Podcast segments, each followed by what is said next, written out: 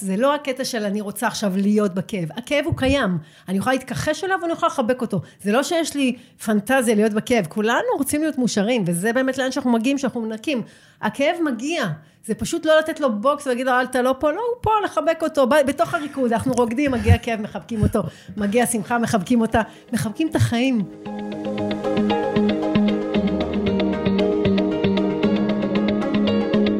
נו, מה עכשיו? למה אף אחד לא לימד אותנו על החיים? לא בבית ספר, לא באוניברסיטה, לא בבית ולא באף מסגרת אחרת. לפעמים אני מרגיש שפשוט לא רצו שנדע. בדיוק בגלל זה, אני דורון אמיתי ליפשטיין מביא לכם את הפודקאסט נו מה עכשיו? מבית Life Academy. בפודקאסט אני אמת את המורים והמנהיגים המובילים בעולם עם השאלה של מה עכשיו. אני אביא לכם את הפרקטיקות המדויקות לחיים. חיים של יותר צמיחה, חיים של יותר הגשמה והתפתחות. אז אם גם אתם שואלים, נו, מה עכשיו? הגעתם לפודקאסט הנכון. תקשיבו לשידור ותגלו בעצמכם.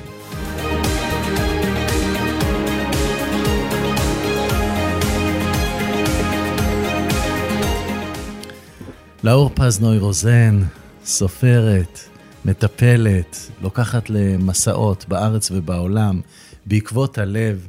שאלה שאני תמיד אוהב לפתוח בה היא, נו, מה עכשיו?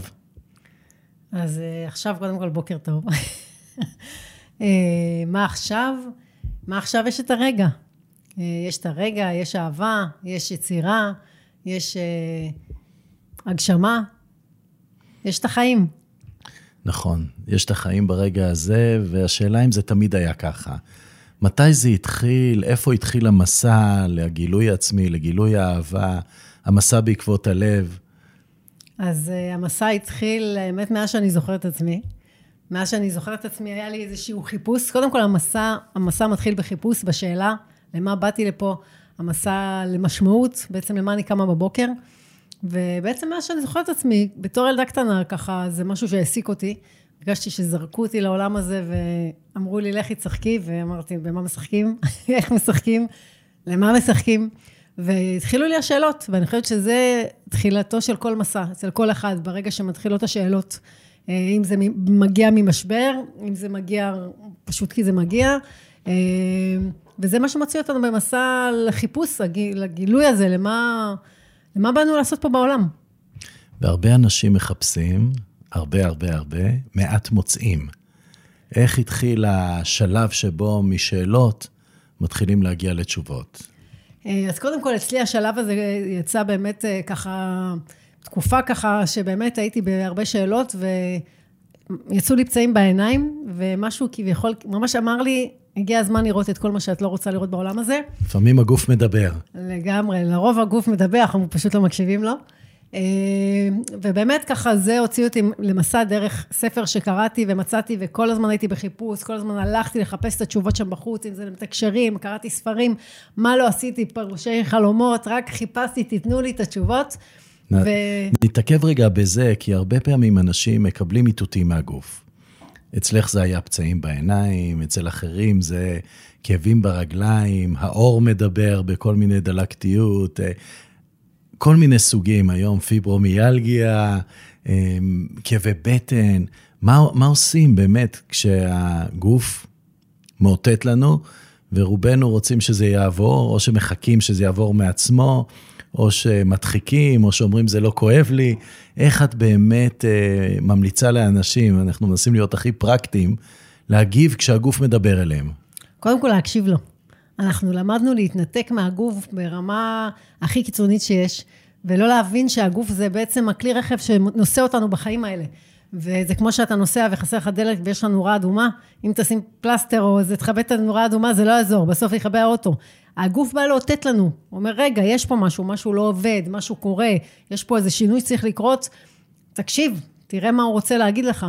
כבר ידוע היום שכל מש... כל מחלה יושבת לנו על משבר רגשי שלא איבדנו, על חוויות רגשיות, על רגשות שדחפנו פנימה, הרפואה הולכת לשם, ודבר ראשון זה באמת להקשיב לגוף, וזה שנתעלם ממנו, זה לא, זה לא יגרום לזה להיעלם, ההפך, זה יגדיל את הבעיה, ויביא את זה למצב, ש... למצב שיעצור אותך בחיים. כאילו, כשמגיע איזה שינוי, יש לנו שבע עילות, זה מגיע מהעילה הזאת, ונכנס לאט לאט לאט, עד שהתודעה שלנו קולטת, ואם היא לא קולטת, זה מגיע לגוף הוויזי, כי מזה אנחנו כבר לא יכולים להתעלם. כאילו אומרים, אוקיי, לא הבנת, עכשיו תבין, ועכשיו תעצור. אז הטיפ זה דבר ראשון, להקשיב. כל דבר שקורה לנו בגוף, זה לא סתם.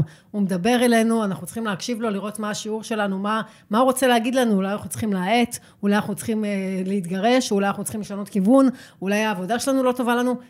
להקשיב לסימנים, והדבר, ודבר שני זה אומץ להקשיב לסימנים. כי הרבה פעמים אנחנו בפנים יודעים את האמת, אבל אנחנו מפחדים ללכת איתה. יש לזה מחיר. לכל דבר בחיים יש מחיר. ולפעמים נראה לנו שלהישאר במקום, באזור הנוחות, המחיר הוא יותר, הוא יותר קטן, כי אנחנו כבר בביצה הזאת ויותר נוח. אבל לפעמים המחיר הוא הרבה יותר גדול שם. והרבה מאיתנו אנחנו יודעים, אני, אני מאמינה שרובנו, הלב שלנו מדבר איתנו, והאינטואיציה שלנו מדברת איתנו, אבל לפעמים הפחדים כל כך חזקים שהם משתיקים את המקום הזה. אז הטיפ מספר שתיים זה להסכים להיות אמיצים להקשיב. וגם אנחנו לא מוכנים כרגע לעשות שינוי, אבל להגיד וואלה, אני מרגיש פה משהו. התשובה מתבשלת בפנים, אני עוד לא מוכן לעשות את הצעד, אבל התשובה כבר, אני מתחיל להריח אותה ולדעת אותה ולהרגיש אותה, וגם להיות רך עם עצמי, שיהיה לי את הכוחות לעשות את הצעד, אני אעשה. אני מאוד מתחבר לכל מה שאת אומרת. אצלי הצלחתי לפצח כמה שלבים. השלב הראשון, זה כמו שאת אומרת, נתתי לו שם לראות אותו. זאת אומרת, לראות את הפצעים בעיניים, לראות את הכאב בלב, לראות את החור בשן, זה לא יעבור, זה יהפוך להיות טיפול שורש, לראות את הכאב בברך, פשוט להגיד לו, אני רואה אותך. זה ההתחלה, כמו שאנחנו יודעים, מי שרואים אותו כבר מרגיש הרבה יותר טוב. השני, כמו שאת אמרת, להקשיב, והשלישי, לענות לו. זאת אומרת, להגיב להקשבה, כי אנחנו לא יודעים אם אנחנו מוקשבים, עד שלא עונים לנו. אז דיאלוג כזה, בינינו לבין החלק בגוף, העיניים, לשאול אותם, מה אתם רוצות להגיד לי? ולהגיד להם, וואו, עכשיו אני מבינה. השלב הבא הוא כמובן enrollment, לרתום אותו, את החלק, להיות ביחד איתנו, כי אנחנו לא נפרדים. העיניים פשוט פה בשביל לפתוח לנו, אותנו, לראות משהו שלא ראינו, והתשובות באות בעצם מה? התשובות באות מבחוץ, את, את שואלת את השאלות, את מסתובבת עם העיניים תמיד, ככה. התשובות תמיד מגיעות מבפנים. וזה מה שאני אומרת, אנחנו, התשובות נמצאות אצלנו בלב, יש לנו את האינטואיציה, לכל אחד מאיתנו יש את ההדרכה, ויש הדרכה ישירה עשרים וארבע שבע, הם אף פעם לא עזבו אותנו, אנחנו עזבנו אותם, אנחנו התנתקנו מההדרכה, אנחנו התנתקנו מהלב, אנחנו התנתקנו מעצמנו, וזה המסע שתמיד אני אומרת, אנחנו במסע התעוררות למהות, אנחנו באנו שלמים לעולם הזה, לא מושלמים, אבל שלמים עם הפגמים שלנו, ואנחנו בעצם שכחנו מאיפה באנו, מי אנחנו, מה אנחנו, וזה המסע של ההתעוררות למהות הזאת, וללכת איתה. וברגע שאנחנו מוכנים להסכים לעצור ולפגוש את עצמנו, בפנים נמצאות כל התשובות, הם תמיד היו שם, הם תמיד יהיו שם. זה אנחנו שסגרנו את הדלת ללב שלנו ולהדרכה שלנו ולתשובות. במסע שאני עברתי, במסע ההתעוררות שלי, הסכמתי לעצור ולפתוח את העיניים ולראות ולפגוש, לפגוש את עצמי, את הכאב שהיה בתוכי, את כל מה שלא רציתי לפגוש כל החיים, עד זה השלב של ההתעוררות. ובמקום הזה התחלתי לשמוע את הלב שלי, והתחלתי לתת לו מקום, והתחלתי ללכת איתו, והתחלתי לפגוש אותו, גם אם זה מפחיד לפגוש את התשובות שבפנים, גם אם זה בדיוק המקום שאני חושבת שהוא טריקי, כי הרבה מאיתנו יודעים את התשובות, אבל אנחנו מפחדים לדעת אותם, אז אנחנו מעדיפים לסגור את העיניים ולהגיד, לא ראיתי, לא ש... כמו הקופים האלה, לא ראיתי, לא ידעתי, לא שמעתי, אבל בגלל זה אני חושבת שאומץ זה אחד המרכיבים החזקים בשלב ההתעוררות, כי צריך אומץ ללכת במסע הזה, צריך אומץ לפגוש, אומץ לפגוש את עצמנו, אומץ לשחרר את האשליה, ש, שנולדנו חופשיים ונכנסנו לאשליה הזאת, ואנחנו צריכים לפרוץ את הבועה הזאת ולחזור בחזרה למקום הזה, ושאנחנו מוכנים, קודם כל המסע מתחיל גם בשאלות, וגם באמת בתפילה עמוקה של הנשמה. כשאני יצאתי למסע שלי, התפילה של הנשמה שלי, היא התפללה מעצמה, אני אפילו לא ידעתי מה מתפללת כשהתחלתי את המסע, היא התפללה לחופש, ואין לי מושג מאיפה התפילה הזאת, היא פשוט יצאה לי מהגוף, מהתאים, מהנשמה. היום אני מבינה למה התפללה, אז לא הבנתי, והיום אני חיה בחופש הזה. אז אני אומרת, הדבר הראשון של המסע, זה דבר ראשון השאלות, ודבר שני, זה באמת תפילה של הנשמה, שמוכנה להתעוררות הזאת. אני חושב שלאונרדו דה וינצ'י לימד, שהכי חשוב זה לשאול שאלות, וכמה שיותר שאלות, והוא אמר, תשובות מגיעות. לפעמים הן מגיעות מבפנים בחלום, בתפילה, כמו שאת אומרת, ולפעמים את uh, מספרת שאת מוצאת את התשובות בספר שאת קוראת, סינכרוניות, אבל התשובות מגיעות אלינו כאשר אנחנו שואלים את השאלות. לגמרי, אני הרבה פעמים מבקשת, למדתי את זה פעם, וזה היה מדהים, אני זוכרת שלימדו אותי שאפשר לשאול שאלות ולחפש בחוץ תשובות. ואז ישבנו באיזה כיתה בתל אביב, ואמרתי, מעניין אותי אם אני הולכת להיות עוזרת אישית של ברנדון בחול, בסדנה הקרובה, ואז פתאום אני רואה מטר סובר, וקיבלתי את התשובה. וזה מדהים, אפשר לשאול שאלות, ובאמת פתאום אתה שומע שיר, פתאום מישהו אומר לך מילה, פתאום נופל לך איזה סימון מאיזה שלט שאתה רואה, אלוהים מדבר איתנו כל הזמן, הסימנים זה, הם כל הזמן נמצאים, הקסמים קורים כל רגע, זה אנחנו צריכים לפתוח את ההוויה שלנו, לפתוח את התאים שלנו, ולקלוט עם הרספטורים שלנו, את, ה, את, את כל הרמזים, את כל, ה, את כל האבני דרך ששמים לנו, ושמים לנו כל הזמן. את מומחית בלפתוח את הלב, לרפא את הלב, ללכת בעקבות הלב, ואיך, איזה פחד עולה לנו? כשאנחנו מדברים על הלב, את פוגשת הרבה לקוחות, מה אנחנו מפחדים בלפגוש את הלב? אנחנו מפחדים לפגוש את, ה, את העוצמה של הרגש שיש בנו. עכשיו, שזה יכול להיות פחד, זה יכול להיות כאב עמוק, זה יכול להיות פגיעות, זה יכול להיות חוסר ערך, אנחנו מפחדים לפגוש את הרגש הזה. אבל ברגע שאני הבנתי שהרגש הזה הוא אשליה, זה לא מי שאני, זה לא מי שאני רצתי, שלושים ושתיים שנה שיצאתי למסע, רצתי מלפגוש את עצמי. וברגע שלמדתי והבנתי שהסכמתי, תמיד אני מתכוון, אומרת למות לכאב, למות לרגש, אנחנו נולדים מחדש, כי אנחנו זה לא הרגש, אנחנו זה לא המחשבות, אנחנו זה הדבר החופשי המדהים הזה, מלא אהבה, הוויה, ידע. וזה הפחד הכי גדול שלנו, ואני רואה אנשים שאני מובילה אותם, ובגלל שאני לא ויתרתי לעצמי, והתאבדתי, באמת התאבדתי על הפחדים הכי עמוקים שלי, על הכאבים הכי גדולים שלי, על העצבות הכי עמוקה שלי, על השחור הכי שחור שלי, ושברגע שאני עשיתי את זה, ובמקום הכי כואב שלי, שהסכמתי לעמוד ולפתוח לאנרגיה הזאת, לעבור ולהשתחרר דרכי, מצאתי את האור הכי גדול שלי, ומשם גם הבנתי שזה הייעוד שלי, אפרופו, ומשם אני מובילה אנשים בדרך, ומשם גם אין לי פחד, אין לי פחד לקחת אנשים, האנשים באים אליי ואני לא מבטרת להם, ואומרים לך כך, וואו, כאילו, את לא, לא מפחיד אותך, לקחת אותנו לשם, ולא, לא מפחיד אותי, כי אני יודעת מה יש שם מתחת. הייתי אומר שזה אולי אפילו בניגוד לאוטומט. זאת אומרת, באוטומט אנחנו מפחדים להיתקע ברגשות אה, קשים, ואו שאנחנו מדחיקים את זה, או שאנחנו אומרים, הנה מטוס, ומסתכלים למעלה ומזיזים את תשומת הלב, ומחפשים את ה... מה שיוציא אותנו משם, ואת אומרת, דברים שלך נראים מאוד הגיוניים, אבל הם סופר קשים, למות לזה, להתמסר לזה, להתאבד על זה. מה זה אומר בתכלס? כשבן אדם נמצא במקום של כאב, במקום של אובדן, או במקום של פרידה, או במקום של אכזבה, מה עושים ברגע הזה כדי באמת להתמסר לזה, אם אני אתרגם את המילים האלה של למות לכאב או... כן. מה, מה עושים אני, ברגע אני הזה? אני אתחיל עם זה מה שאתה אומר, שאנחנו מפחדים להיתקע ברגש. ממש. וזה בדיוק הפוך על הפוך, כשאנחנו מבינים את זה, הכל נפתח. כי כשאנחנו בורחים מרגש, חוסמים אותו, כדי לא להרגיש אותו, אנחנו מקבצים, מה זה רגש? זה אמושן, אנרגיה שעובר דרכנו. ברגע שאני מת מפחד לפגוש רגש מסוים, אני מקבץ ותוקע אותו בפנים, וזה לא שאני, הוא תקוע בי, אני תקוע בו, אתה מבין את זה? אני...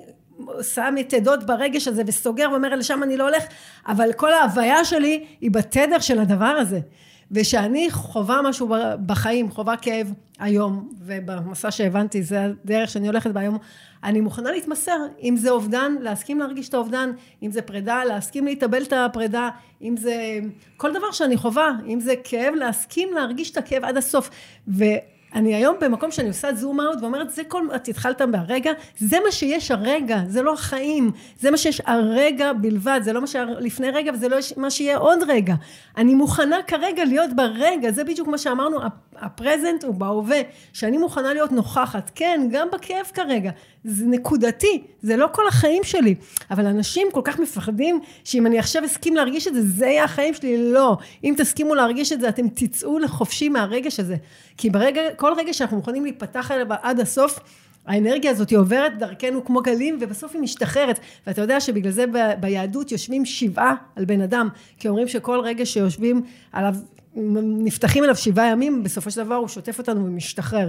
עכשיו, אנחנו חיים בחיים האלה, הרגשות כל הזמן באים והולכים, אבל אנחנו מדברים באמת על, ה, על הקור, כאילו על הכאב הכי עמוק שלנו, שזה כמו הרגעה שסגרנו, וזה פחד מוות ללכת לשם, זה פחד מוות, אבל ברגע שאנחנו פותחים פעם אחת ההרגעה שזה, ונותנים לדבר הזה לעבור דרכנו, אז אחר כך שבא אותו רגע שהוא כבר לא בכזאת עוצמה, אנחנו כבר יכולים להכיל את הדבר הזה.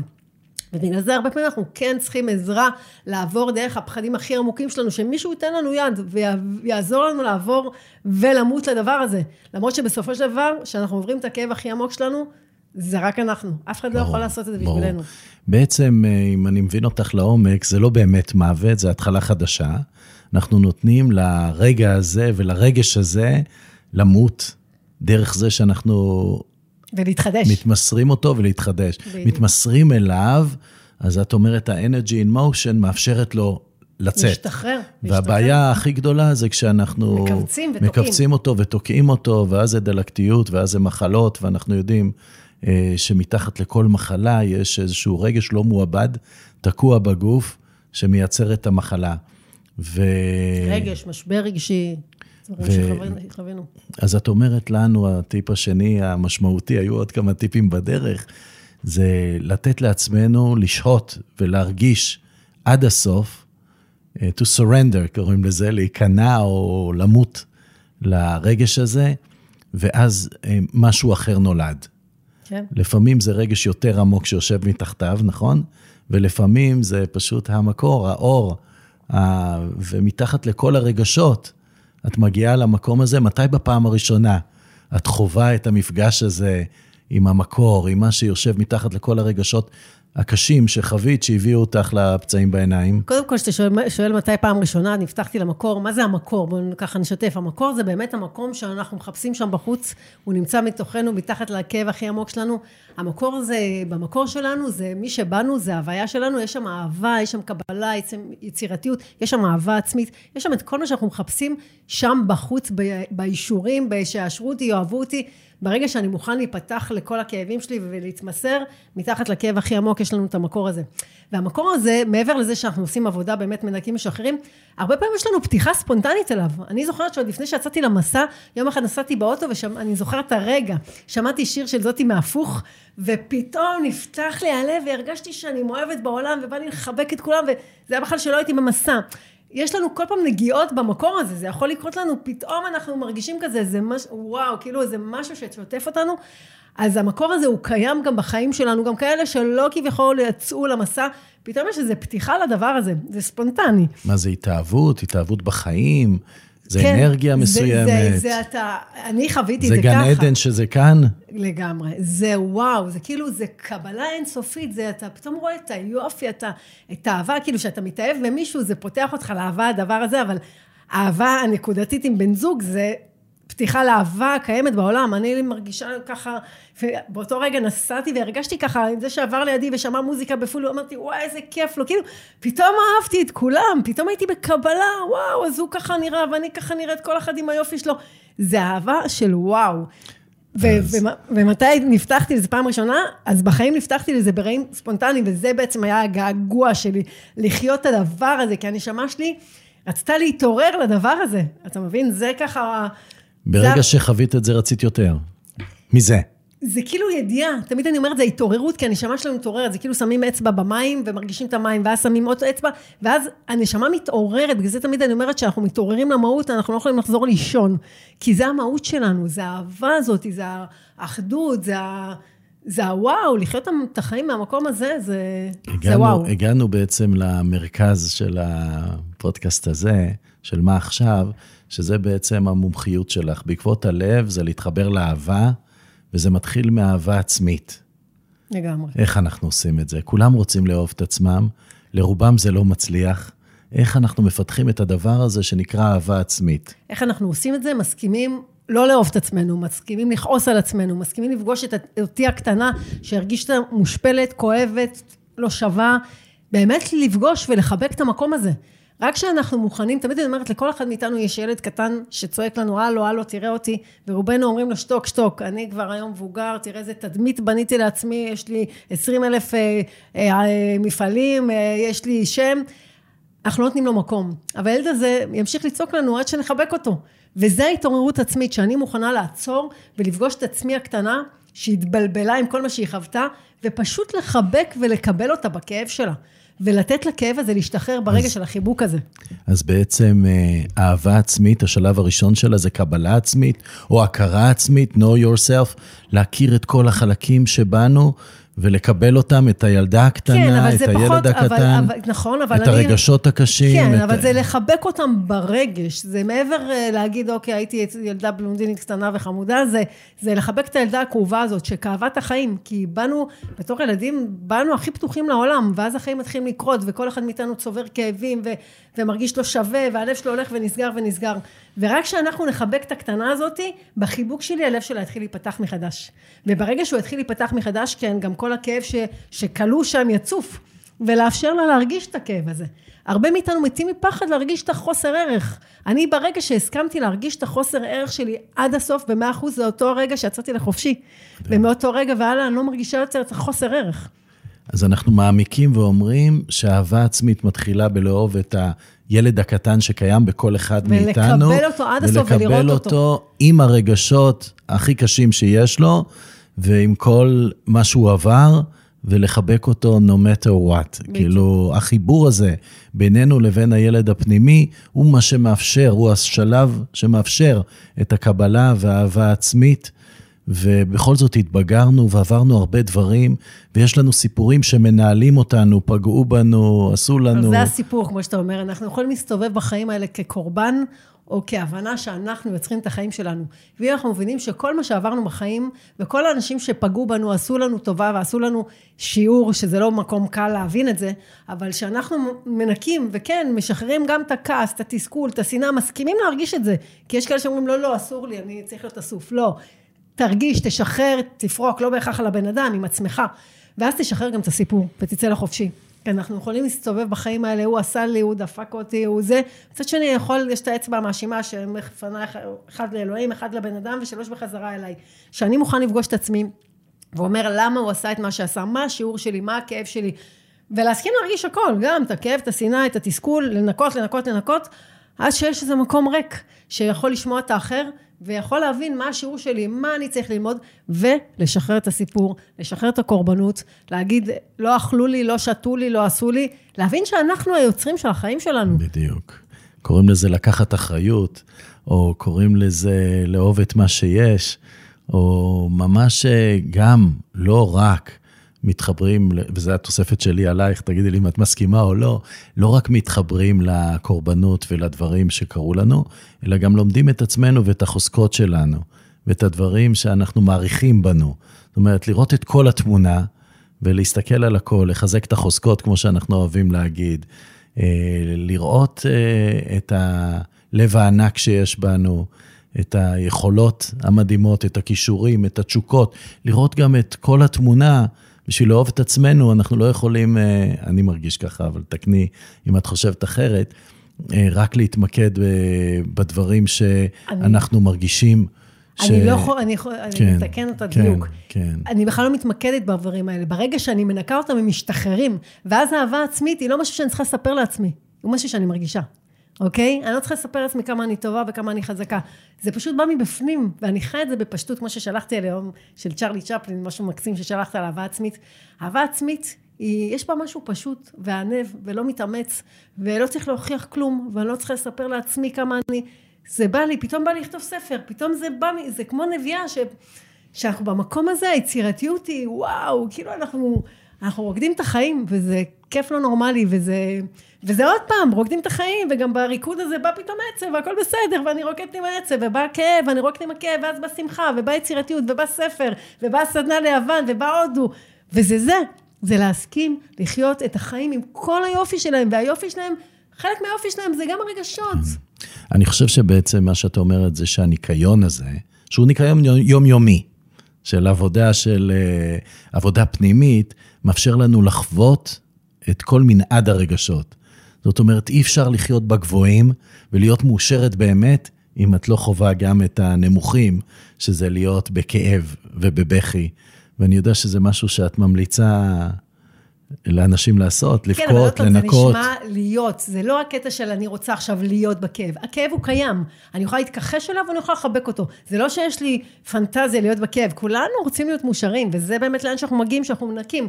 הכאב מגיע, זה פשוט לא לתת לו בוקס ולהגיד, אל תלא פה, לא, הוא פה, לחבק אותו, בתוך הריקוד, אנחנו רוקדים, מגיע כאב, מחבקים אותו, מגיע שמחה, מחבקים אותה, מחבקים את החיים. עכשיו את ממש רוקדת עם הכאב ועם הכל, וזה, אני מנסה פשוט להנגיש את זה לרוב האנשים שחווים עם זה קושי, זה כמו הקטע הזה של אין הצלחה בלי כישלונות. לגמרי. זה הקטע הזה שאנחנו יודעים שזה חלק מהדרך, ומי שלא נכשל, לא עשה. מי שלא נכשל, אולי מרמה את עצמו. מי שלא חווה את הקושי ואת הרגשות הכואבים, לא יגיע לאושר. זה הדרך, זה הדרך שלנו. אלה שהם רק באור ורק באושר, אני לא מאמינה שזה אמיתי.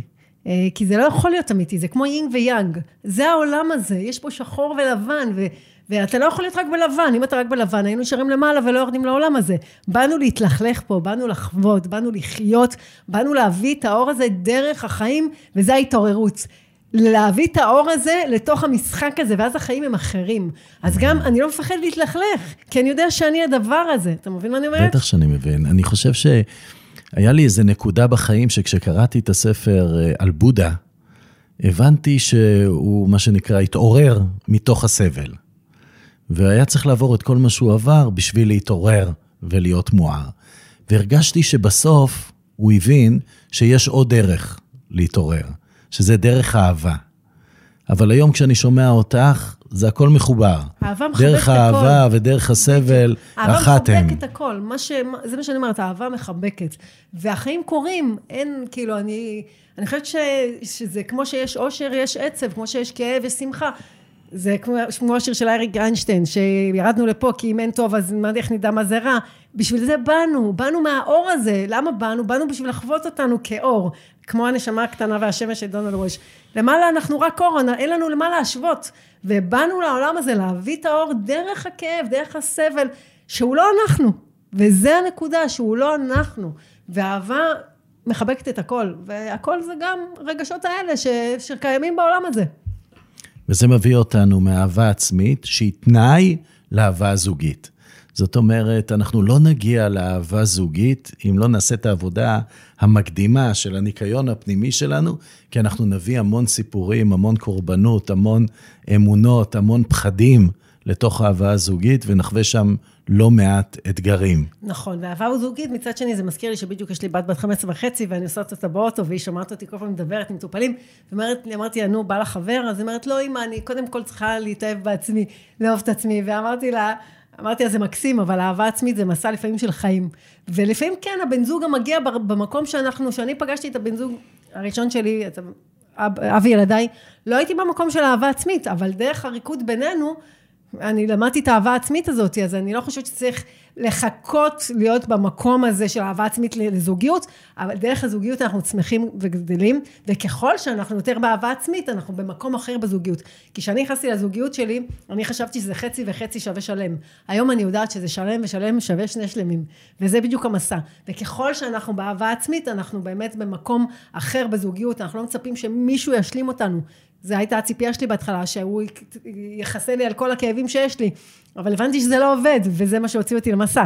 אז, אז אני לא חושבת שאנחנו צריכים לחכות להיות באהבה עצמית כדי להיות בזוגיות, ההפך, אני חושבת שהזוגיות מצמיחה אותנו, ואנחנו רואים את ההתפתחות שלנו גם בתוך הזוגיות, ככל שאנחנו באהבה יותר עצמית, אנחנו פחות שמים את הקשיים שלנו על הבן זוג, שהוא יציל אותנו ויושיע אותנו, אנחנו רואים אותו, מפרגנים לו, אוהבים אותו, והם מפרגנים אחד לשני. אז גם פה זה ריקוד. מה למדת מהזוגיות האחרונה שלך? למדתי הרבה פרגון, למדתי שזה כיף באמת לרקוד ביחד בשני אנשים שהם עומדים בפני עצמם, ורואים אחד את השני, מפרגנים ואוהבים ומצמיחים, וכן, גם שדורכים אחד על האצבעות, יש מקום של עבודה, שרואים מה האחריות שלי במקום הזה, ולא איך הבן אדם האחר השם, ו... וזה מקום מדהים, וזה מקום מצמיח, ואני חושבת שזוגיות זה... זה דרך מאוד רצינית להתפתחות. אני חושבת שלהיות בזוגיות, זה כל הזמן להיות עם מראה, מראה ולהסכים להסתכל עליה. אז תודה על המראה. יש, יש זוגיות מושלמת? אין דבר כזה מושלם בעולם, יש שלם, אנחנו שלמים בחוסר מושלמות שלנו. אם היינו מושלמים, לא היינו באים לפה. באנו לעשות עבודה, כולנו פה בצמיחה ובהתפתחות, וכל הזמן אתה מזמן את הבן זוג, לפי, לפי איך שאתה מתפתח ו...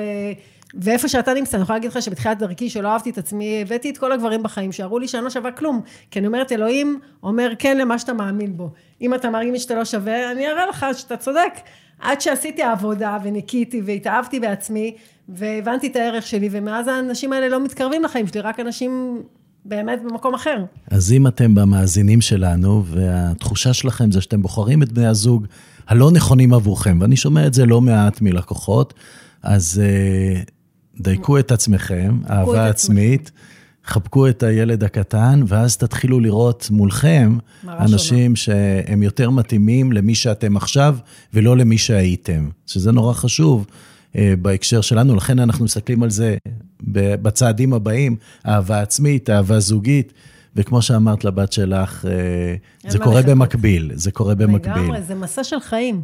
כל אחד וההתעוררות שלו, אתה יודע, כל נשמה מתי, בא לי, מתי שהיא באה להתעורר. אבל אין מה לחכות, זה מסע, מסע. זה המסע של החיים. ואז כשאנחנו מגיעים כבר לאהבה עצמית ולאהבה זוגית, את לוקחת אותנו למסע של לאהוב את העולם, ללכת בעקבות הלב, לחיות חיים של אהבה. של הגשמה, של תשוקה, של...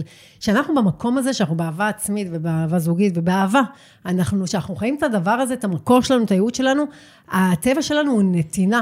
כמו שאני התעוררתי, אני רק רוצה להעיר אחרים, כמו שאני מרגישה, אני רוצה לקחת אנשים איתי, וזה היופי, שכל אחד שמתעורר, רוצה לתת. זה המהות הכי בסיסית שלנו, הנתינה והביחד, ו... ושאנחנו במקום הזה, אנחנו, אנחנו חיים מתוך תשוקה, מתוך... מתוך נתינה שממלאה אותנו, לא זה שיתנו לי, אני לא צריך שיתנו לי, עצם הנתינה שלי ממלאה אותי, אני הולכת לטיפולים ואני, אני, וואו, אני לפעמים אומרת, אני צריכה לשלם להם, כי, כי זה זה, שאתה חי את הדבר הזה, שאתה חי את הנתינה, שאתה חי את הייעוד שלך, זה, זה חיים אחרים, והאהבה הזאת שאנחנו מרגישים בהכרח בזוגיות, אני נוסעת באותו היום, והיום נסעתי לי פה והרגשתי איזו התחדשות, ואיזו שמחה מלא, ואיזו התאהבות, אני חיה התאהבות, בלי שום קשר לבן זוג, זה ההתאהבות בדבר הזה, באנרגיה הזאת, בחיים האלה. כשאת כותבת את השירים, את מרגישה את האהבה? לגמרי, אני, הם באים מתוך אהבה. האהבה מדברת את עצמה. והספר החדש שלך הוא כולו שירי אהבה. כן, שזה ממש ככה, הדברים שבאו דרכי, וזה כביכול גם זוגי, אבל זה גם אוניברסלי, זה, זה הכל ביחד, זה, זה לחיות את האהבה הזאת. ואותה אומרת, יש לה, בספר כתבתי שיש לה אהבת כמה איכויות, זה יכול להיות אישי, זוגי, עולמי, אוניברסלי, יש לה כל מיני טעמים ופלייבר, ו... והאהבה, זה, לחיות את האהבה הזאת, זה בכל רובד של החיים, זה לבוא ולראות אנשים ולתקשר איתם, ונפתח לך הלב, ו... וללכת ולעשות מה שאתה אוהב, ופתאום וואו, אתה רואה אנשים מתעוררים ו... זה ממלא, זה חיים אחרים, וזה, תמיד אני אומרת שהאנשים הכי עשירים בחיים לדעתי, זה האנשים שבאמת חיים את הייעוד שלהם, לא כי הם רוצים כסף, לא, הכסף היא לא המטרה, הכסף זה אמצעי, אבל פעם חשבו שמי שרוחני צריך להיות עני ותפרן, אני חושבת שמי שרוחני באמת הוא עשיר, ברור, גם בלב, ברור. גם באנרגיה, האנרגיה זה כסף, כי הוא חי את הלב שלו, את הייעוד שלו, את מה שהוא בא לעשות פה בעולם. יש כל מיני מונחים בעולם אהבה, אהבת חינם. למה מתכוונים שאומרים אהבת חינם? זה בדיוק זה, זה אהבת חינם, זה, זה, זה, אתה רק במקום שאתה רוצה לתת.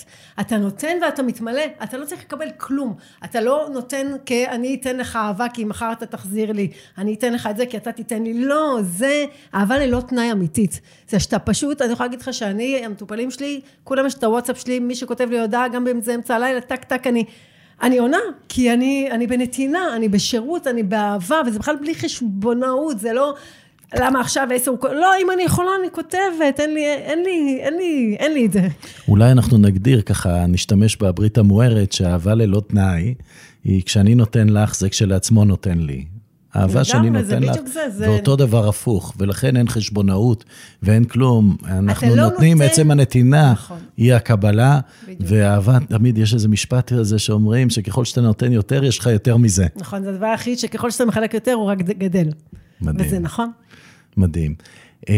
אחד השלבים, בלהתחבר לאהבה, הוא בעצם לרפא את הלב.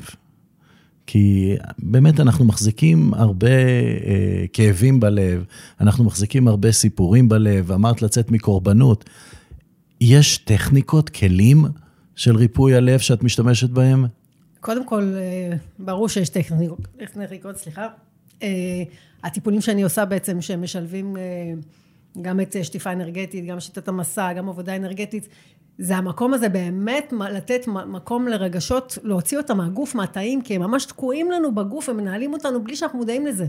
ובאמת דרך הטכניקות, דרך הנשימה, דרך העבודה עם הגוף פיזית, אני גיליתי שהעבודה עם הגוף זה קיצור דרך מטורף, ללכת לכאב הכי עמוק שלנו, כי שאני נוגעת ויש כאב פיזי בגוף, הוא יושב על כאב רגשי, ודרך זה קשה לברוח.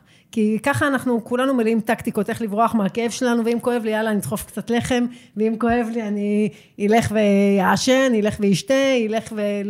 אתה יודע, כל אחד והטכניקות שלו. הבריחה שלו. כן, ו- ומה שאני גיליתי, וככה אני לוקחת את המטופלים שלי, ואת מי שבא איתי, ומי שמכיר אותי יודע שאני קשוחה, הורגת אותם ברכות, כי אני יודעת, יודעת, יודעת, שברגע שנפתח את זה, ממש פיזית, מהגוף, מהתאים, לשחרר את האנרגיה הזאת, וואו, כאילו, הוא לא צריך שנים היום להתעורר, באמת, היום יש כלים באמת מדהימים לעבור דרך הכאב הזה ולצאת לחופשי. אז הכלי השלישי הוא, תשתמשו בכלים כאלה, בין אם זה נשימה מעגלית, בין אם זה עבודה עם קריסטלים, בין אם זה שטיפה אנרגטית, בין אם זה המסע.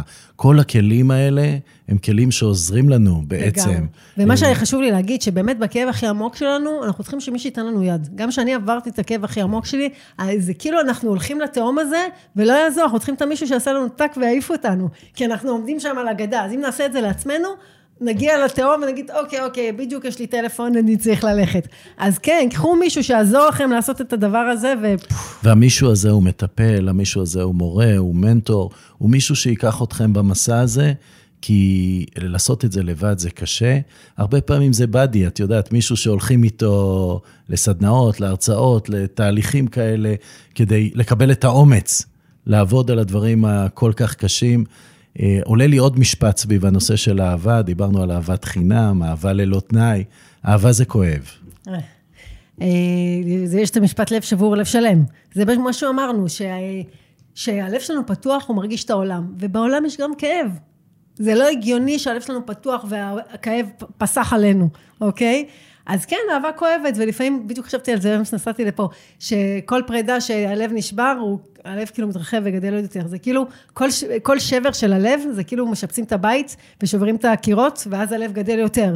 אז כן, אהבה זה כואב, ופרידות זה כואב, והכל זה כואב, אבל הדברים האלה באים להגדיל אותנו, ואת הקיבולת של הלב שלנו, להגדיל את הלב, ואת היכולת של האהבה שלנו, ואת היכולת של הנתינה שלנו.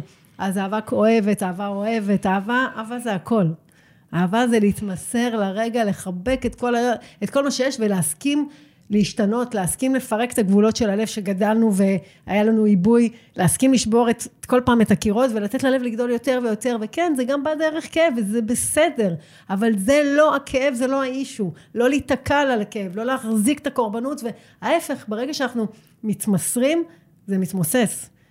יש כאלה שאומרים, שאהבה זה הדבר היחיד שהוא גם doing וגם being, והיא גם מילה שמתארת את הקשר שלנו למקום עבודה, לאנשים, לאוכל מסוים, משתמשים בה בכל הגבולות. אפשר לעשות אהבה ואפשר להיות באהבה. ואפשר את השילוב הזה, השילוב הזה שאנחנו קוראים לו ה-be-doing, של להיות בזון. וכשאנחנו באהבה, ואנחנו עושים דברים באהבה, ואנחנו חווים את האהבה, אנחנו בזון שלנו, זו הנוכחות, זו המדיטציה, זו התרופה, נכון? אוהבים, אומרים, התרופה היא אהבה מרפאת, או יש איזה משפט לאחרונה שאנחנו רואים, התרופה היא, התרופה להכל, כן. היא אהבה, איך אומרים את המשפט הזה? אבל מה שעלה לי זה שאמרת לעשות אהבה, שבדיוק עכשיו בסדנה ביוון, אמרתי להם, חבר'ה, אני לא עובדת, אני עושה איתכם אהבה, וזה נכון, אני... שאתה במקום הזה, אתה עושה אהבה עם מה שאתה עושה, עם מה שאתה, מה שאתה, העבודה שלך, או מה שבאת לעשות פה, זה, זה לחיות אהבה, זה להיות אהבה, זה לתת לאהבה לדבר ממני. אני חושב שאפשר להגיד שבמהות שלנו, האסנס, כולנו סוג של אהבה. ואנחנו יכולים לדייק את זה ולהגיד, את אהבה מרפאת, והיא אהבה אה, נוגעת, והיא אהבה כזאת וכזאת, אבל כולנו סוגים, של אהבה, זה המקור שלנו. יש כאלה שאהבה שיותר מביאה ידע, יש יותר הוויה, כל אחד יש לו את אבל בהחלט שאנחנו נפתחים למקום הזה, ואנחנו חיים את המקום הזה, אנחנו חיים באהבה. מה הקשר בין הקונספט של אלוהים לאהבה? אחד. מבחינתי אלוהים זה אהבה. זה האנרגיה הזאת, זה, ה... זה הדבר הזה, זה אלוהים מבחינתי. ואני חושבת שהדת השתלטה על אלוהים, וזה גם הקטע של לשלוט באנשים מתוך פחד, אבל אלוהים הוא של כולם, והוא בכולנו, ואנחנו חלקיק מהדבר הזה, והוא לא שייך לאף אחד, הוא של העולם. יוצא לי להסתובב בעולם ולראות כל מיני מנהיגים רוחניים, דתיים גם, ואצלהם זה גם אהבת האל. זאת אומרת, הם פשוט, יש בזה המון אהבה של, של האלוהים, שהוא בסופו של דבר, אצל חלק מהדתות נמצא מחוץ לנו, ואצל חלק מהדתות הוא בתוכנו. אז אהבת האל בסופו של דבר היא גם אהבת העצמי, ואהבת האחר, כי אנחנו רואים בכולם את האל, ואנחנו רואים בכולם את האהבה, והכל מתחבר, והכל זה אנרגיה, הכל זה אהבה, הכל זה אלוהים. הכל זה אחד. הכל זה אחד. כולנו זה אחד. איזה אה, רגע באהבה הכי קשה את זוכרת בחיים שלך? רגע קשה באהבה, מה עכשיו? היו רגעים קשים, אתה יודע, קודם כל פרידות, זה דבר מאוד קשה וכואב, אה, ולא פשוט. וכמו שאמרתי, אבל זה, הפירוק הזה מגיע בשביל להרכיב מחדש, ולהגדיל את הקיבולת ואת היכולת, וחלק מהמסע, חלק מהמסע שאי אפשר לברוח ממנו. ולצד הרגע הכי קשה, מה הרגע הכי, נקרא לזה, היי, מואר, גדול, שאת זוכרת באהבה, את אותו נסיעה באוטו, שחווית עוד דברים? חוויתי מלא, מלא דברים, מלא אהבות, מלא רגש, כאילו, רגעים שאני אפילו לא יודעת לשים אותם במילים, אבל... חוויתי, אני חווה הרבה אהבה. זה, זה מה שגורם לי לחיות את הדבר הזה, זה מה שמוביל אותי בדרך. כשאת על הבמה, כשאת בסדנאות. קודם כל, זה האהבה שאנחנו בנתינה, שאני, אתה זוכר שהייתה לי הרצאה והרגשתי לא טוב, ובאתי ואמרתי, אין לי מושג איך אני הולכת להעביר את זה, אבל ברגע שהתחברתי, אני חצי שעה נכנסתי לאנרגיות, ואפילו יצאתי בריאה יותר. אז זה בדיוק האהבה, שהיא, כל, היא, שאנחנו חיים את הדבר הזה, את ה... ההתלהבות הזאת, החיבור הזה, זה, זה אהבה. אז חוויתי מלא רגעים של אהבה בחיים שלי, ואני מקווה להמשיך לחיות כמה שיותר, וזה מה שמוביל אותי, וזה גם הסימן שאני בדרך, ואהבה זה, זה החיים. ובספר שלך הראשון, בעקבות הלב, את בעצם מספרת על כל הרגעים, ואת כל הסיפור של איך את מתחברת לאהבה, ובספר השני שאת עומדת להוציא עכשיו, ספר שירים, את פשוט... נותנת לאהבה לדבר, ממני. נותנת לאהבה לדבר דרכך, מה שנקרא. דרכך, כן, וזה באמת כאילו יותר בקטע זוגי, אבל גם כן זה זוגי ואוניברסלי כאחד. ובסדנאות שלך את עוזרת לאנשים להתחבר ללב, לפתוח את הלב, ולהתחבר למקור הזה. לרפא את הלב, ללכת בעקבות הלב, ממש חיים של אנחנו מקשיבים, כאילו מה האהבה הייתה עושה, מקשיבים ללב ומקשיבים והולכים בדרך הזאת, ועכשיו את גם מלמדת את זה, ב-Life Academy, אקדמיה לחיים, שבעצם את לוקחת את האנשים לעשרה שיעורים, שבעקבותם מה בעצם... בעקבותם אנחנו יוצאים למסע.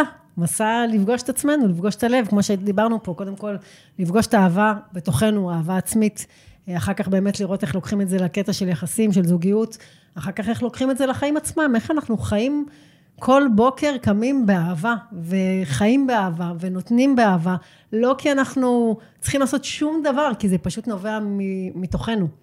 ו... למי זה מתאים? למי מתאים כזה קורס באהבה?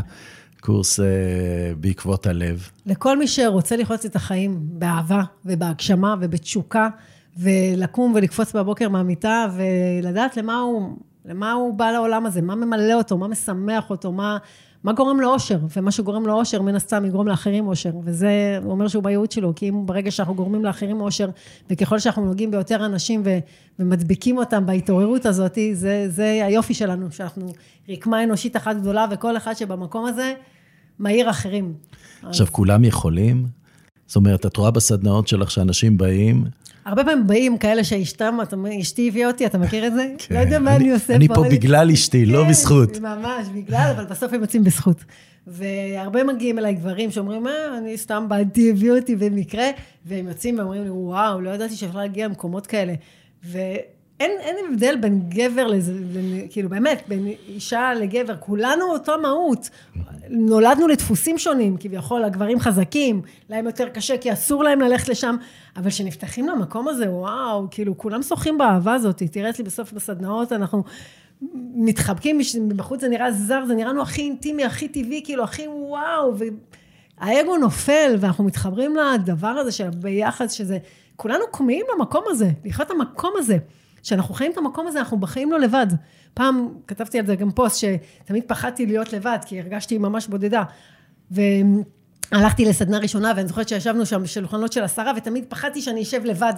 ושחזרתי אחרי איזה כמה חודשים, שעשיתי הרבה עבודה, כבר וואו, לא אכפת לי לשבת לבד, כי גם הייתי שבת לבד, כבר לא הרגשתי לבד בכלל. והבנתי שהתחושה של הבדידות היא פנימית, וזה בדיוק מה שעוברים אצלי בתהליכים, ובסדנאות ובטיפולים, מפרקים את האשליה הזאת, עוברים דרך הבדידות, דרך הכאב, ומתחברים לאהבה הזאת שנוכחת כל רגע, כל דקה. ותמיד בסוף הסדנאות שלי אני אומרת, חבר'ה, אתם רואים מה שאנחנו מרגישים פה? זה תמיד קיים. זה אנחנו שעשינו ככה ולקחנו צעד אחורה מהאהבה הזו, מהחיבור, מהחיים האלה. שאנחנו עושים ככה, וואו, אנחנו שוחים בדבר הזה. וזה לא עולה כסף וזה שווה זהב.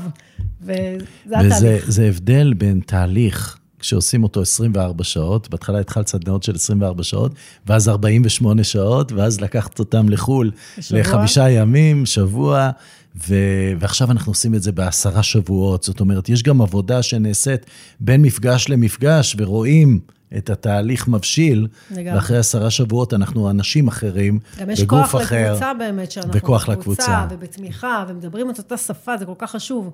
וזה איזשהו חיבוק שאנחנו הולכים איתו. עשרה שבועות זה משהו חשוב. מסע.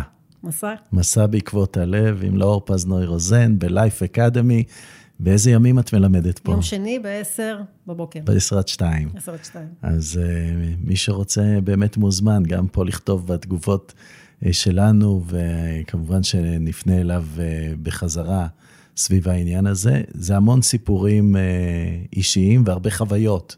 זאת אומרת, יש פה באמת אה, עבודת עומק של כל אחד ואחד מאיתנו, אה, בעקבות הלב, ולהיפתח לאהבה ולפגוש את הלב שלו.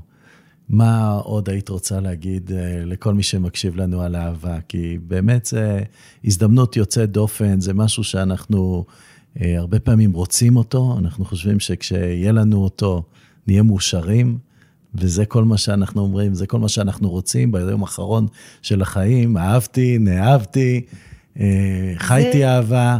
חייתי אהבה, אהבתי, נאהבתי, זה גם חלק, אבל חייתי אהבה זה מקום אחר, זה מקום שאתה באמת חי את המקור הזה, את האהבה הזאת, אתה חי אותה, זה מעבר לבן זוג, אתה חי את ההגשמה הזאת, אתה כמה אושר לא קשור, אם מישהו עומד לידי או לא, אתה שלם בדבר הזה, אתה חי את הדבר הזה.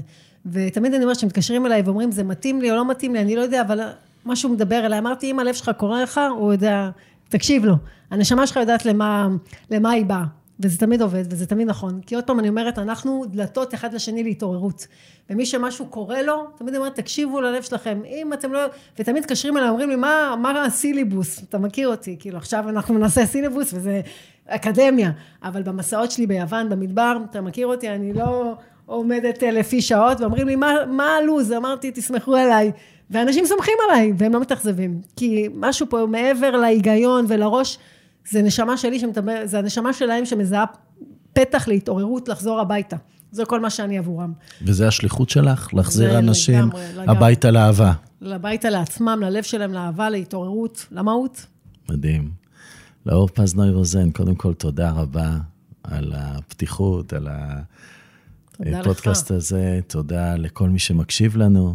חבר'ה, שמתם לב, קיבלנו פה הרבה, הרבה, הרבה טיפים. אנחנו נשלח לכם אותם מסוכמים, כדי שככה תדעו מה לעשות, בוודאי. ותמשיכי לחבר אנשים ללב, לרפא להם את הלב, ללמד אותם איך ללכת בעקבות הלב, בעקבות האהבה. לעזור להם לרפא את הלב שלהם, וככה כמובן זה מרפא את הלב של כולם. ולהביא אהבה לעולם זה עוד שליחות, ואני מאחל לך להמשיך ולהרקיע שחקים בדרך הזאת. תודה רבה לאור. תודה רבה לאור.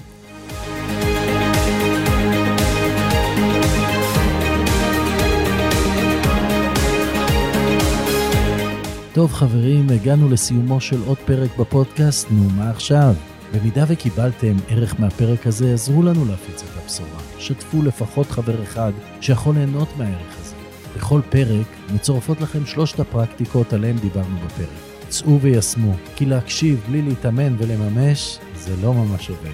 אני הייתי דורון אמיתי ליפשטיין, ונתראה בפרק הבא.